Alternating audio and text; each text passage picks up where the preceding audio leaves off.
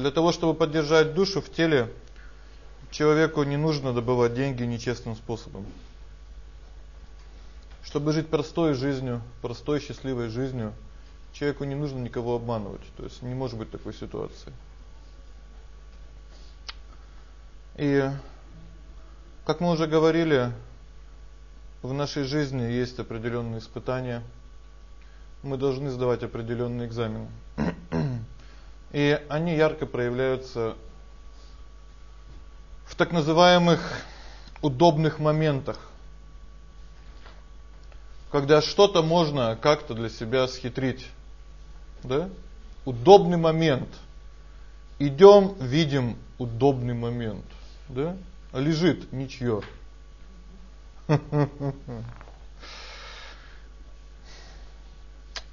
Закон такой: Бог посылает не просто удобный момент, а по судьбе нам приходит возможность проверить наши качества.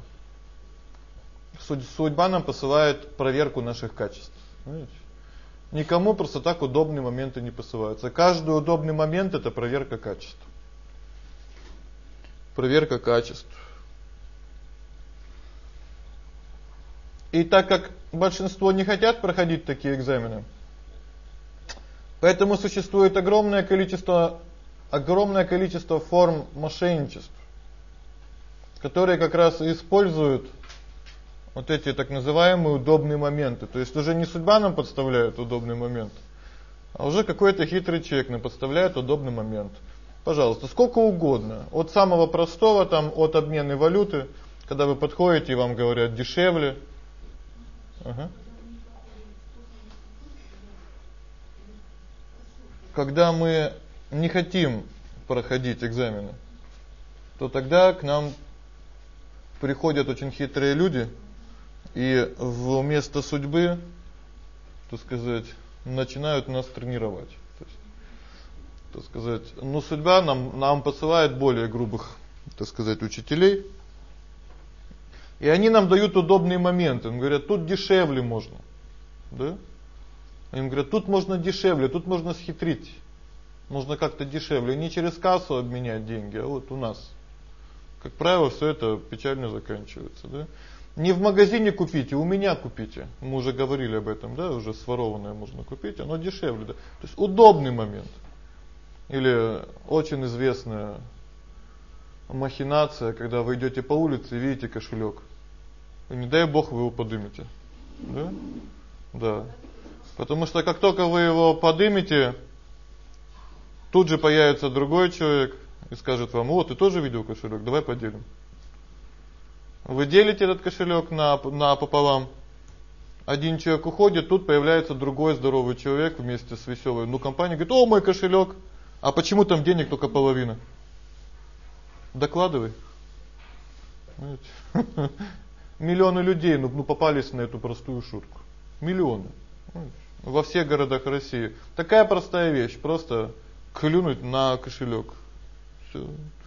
Миллионы людей отдали миллионы рублей на этой простой шутке. В Хабаровске, ну в том числе. То есть это сейчас уже это, так сказать, все знают более-менее. Но лет пять назад это была самая веселая, так сказать, самая веселая игра была.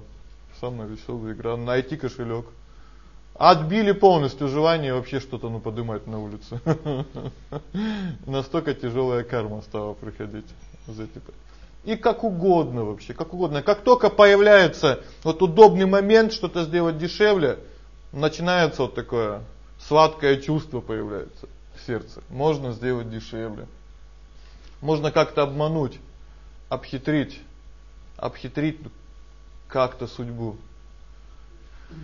Если мы этим пользуемся, то приходят какие-то последствия. Приходят какие-то последствия. То есть этот удобный момент. Удобный момент, это вот удобная возможность. Удобная возможность. Современная цивилизация построена на этом: лови момент, лови удобный момент, не пропусти удобный момент, счастливый случай, да, там что хотите вообще. То есть вот он момент, лови его, лови. Тут можно дешевле. Сейчас дешевле, все магазины этим пестрят. Да? В этот месяц скидки двадцать процентов, там сейчас можно как-то похитрее, сейчас можно как-то извернуться. Все, вся реклама, вся построена на этом. Как-то вот сейчас можно хитрее. Как-то вот сейчас можно хитрее. И человек теряет чувство, так сказать, э, скажем так, чувство правильного поведения. Но когда все это насыщается хитростью, желанием как-то исхитрить, вот тогда вот это очень плохо. То есть постоянно исхитрить. То есть разум — это хорошо, и мужчина должен стараться экономить деньги для семьи и действовать самым разумным образом, но он не должен хитрить для семьи. Понимаете? Он не должен идти на обман для семьи. Понимаете? Поэтому воровство — это форма материализма. Воровство — это форма непринятия закона кармы. Воровство — это форма непринятия Бога, в конце концов. Это вот очень тонкий момент, тонкий момент. Это относится к поведению, которое имеет особенный термин, называется джива аппаратха. Джива аппаратха — это особенный вид поведения. Буквально джива аппаратха переводится как а, причинять беспокойство другим живым существам. Любым. Кому бы мы ни причиняли беспокойство, это называется джива аппаратха. Аппаратха — это оскорбление или беспокойство, а джива — это душа или живое существо. Джива аппаратха. И есть четыре вида джива аппаратх. Вот первое как раз воровство, то есть мы кому-то беспокойство причиняем, да? Воровство. Хотя мы глазами не видим, что кому-то причиняется беспокойство, но на самом деле это беспокойство присутствует. И закон кармы таков: пока тот, у кого украли, помнит о украденном, карма вора не отпускает. То есть, может быть, всю жизнь это будет продолжаться. Может быть, всю жизнь. Вот эта вот связь кармы остается. То есть карма будет колоть и колоть человека, пока тот, тот, у кого украли, будет помнить об украденном. Поэтому, если хотите воровать, воруйте у хороших людей, которые сразу забывают. Я шучу, конечно. Поэтому говорится, что даже во... даже воевать, а спорить и что-то еще. В общем, даже воевать, я точно помню эту фразу, нужно с хорошими людьми. Потому что они хотя бы без зла будут с вами воевать. То есть без подлости будут честно с вами воевать. Даже воевать нужно с хорошими людьми. Вот так, по-моему, звучало, да? Помните, мы проходили этот момент. Так же говорит Чанакья Пандит. Потому что если воевать с плохими людьми, то они будут очень подлыми. С ними будет очень трудно воевать. Поэтому лучше воевать с хорошими людьми. Ссориться и воевать, ссориться и воевать нужно с хорошими людьми. Воровство, лжесвидетельство, также это является джива аппаратхом, когда мы наговариваем, да?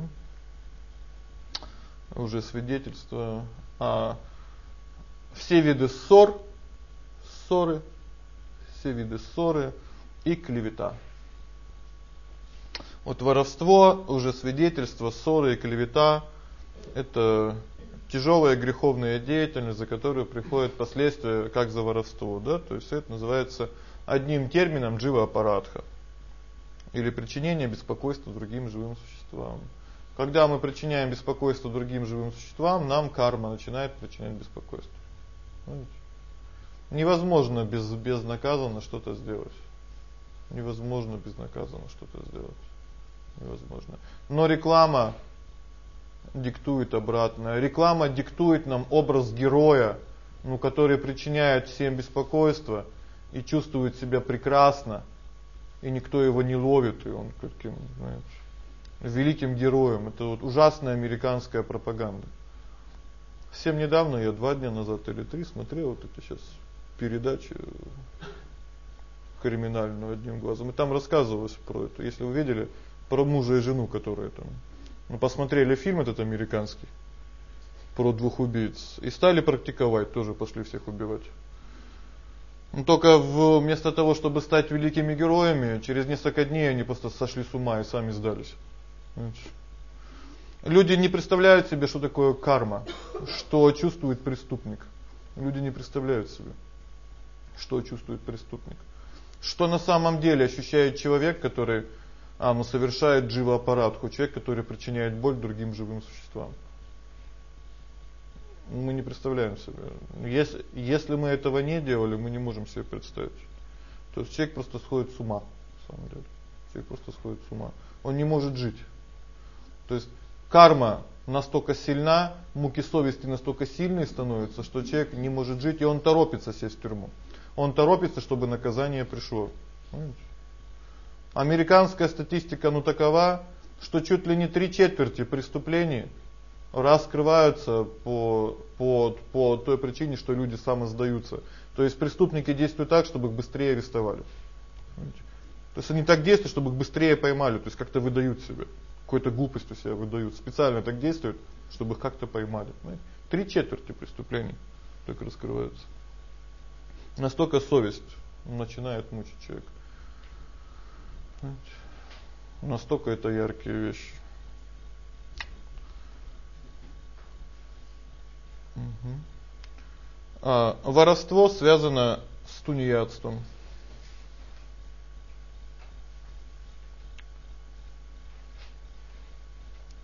Что такое, как, какова связь? Нам дали силу, чтобы жить. Нам дали силу, чтобы действовать. Нам дали силу, чтобы ну, совершать определенный вид поступков, благочестивые поступки. Нам дали силу, нам дали это тело, чтобы мы много добра совершили. В этом теле можно совершить очень много хорошего.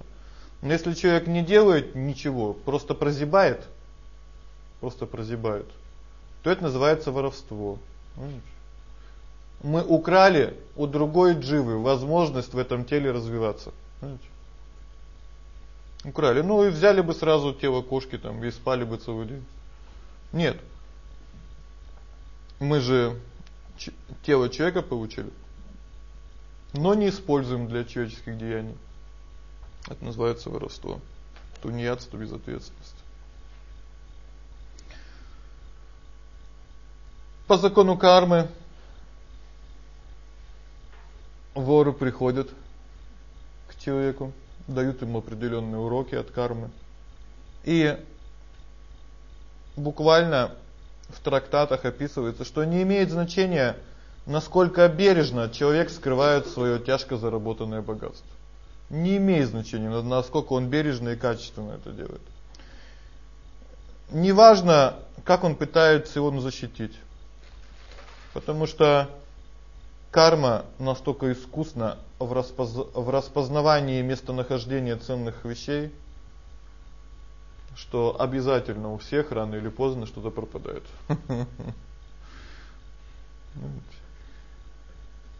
Поэтому что такое карма? Одному человеку карма говорит: спрячь в это место, другому человеку карма говорит: поищи в этом месте. Видите? Нет, ничего не помогает, знаете? Ничего не помогает. То есть воровство — это определенный вид кармы, когда а, судьба подсказывает человеку, где можно забрать у другого человека, ре, ре, реализуя карму другого человека. В ведах это называется а, как же называется, одной занозой другую занозу вытаскивать. Есть, есть две занозы. Да? То есть если у нас есть ну, заноза какая-то, то мы можем взять другую занозу и вытащить. Да, или одной колючкой другую колючку можно вытащить. Да, и, и также этот же закон. То есть один человек нечестно заработал, другой ему от этого помогает нечестно избавиться. Знаете, и оба ходят несчастные. Оба ходят несчастные. Следующий термин интересный, который вы сейчас услышите, звучит как дасьют харма. Дасьют харма. Это особый термин, но он нам интересен. Это термин из варта-шастры. Варта. Мы больше нити изучаем, но это я взял из варта-шастры. И в Шримад-Бхагаватам объясняется, что в Кали-югу основным занятием руководителей государств станет дасьют харма. Дасьют харма буквально переводится как воровство и грабеж. Воровство и грабеж. То есть это метод действия на современных руководителей. Буквально, я извиняюсь, конечно, ну тут, слава богу, мэра города нет, да, у нас. В Шримад-Бхагаватам пишется, что ну, современные правители — это разбойники с большой дороги. Дается такой термин. То есть они не защищают своих подданных, а только грабят. То есть защиты никакой реальной нет. В основном только грабеж. Обычно воровство и грабеж считаются противозаконными, однако в наше время ну, людей грабят сами законодатели. То есть вся деятельность медленно, но верно направлена на то, чтобы отобрать все. Понимаете? Ничего не дать. Чтобы люди жили, так сказать, без денег как-то. Так все интересно устроено. Мы это разбирали, да, когда мы проценты разбирали, сколько человек должен, чем он должен делиться. Видно, что сейчас не очень естественно все происходит, поэтому всячески ну, применяются на ну, любые методы, как бы дополнительно что-то изъять, за что-то как-нибудь что-то придумать. Так как сворованная — это чистая карма, то есть то, что мы своровали или какой-то хитростью выкроили, это карма в чистом виде.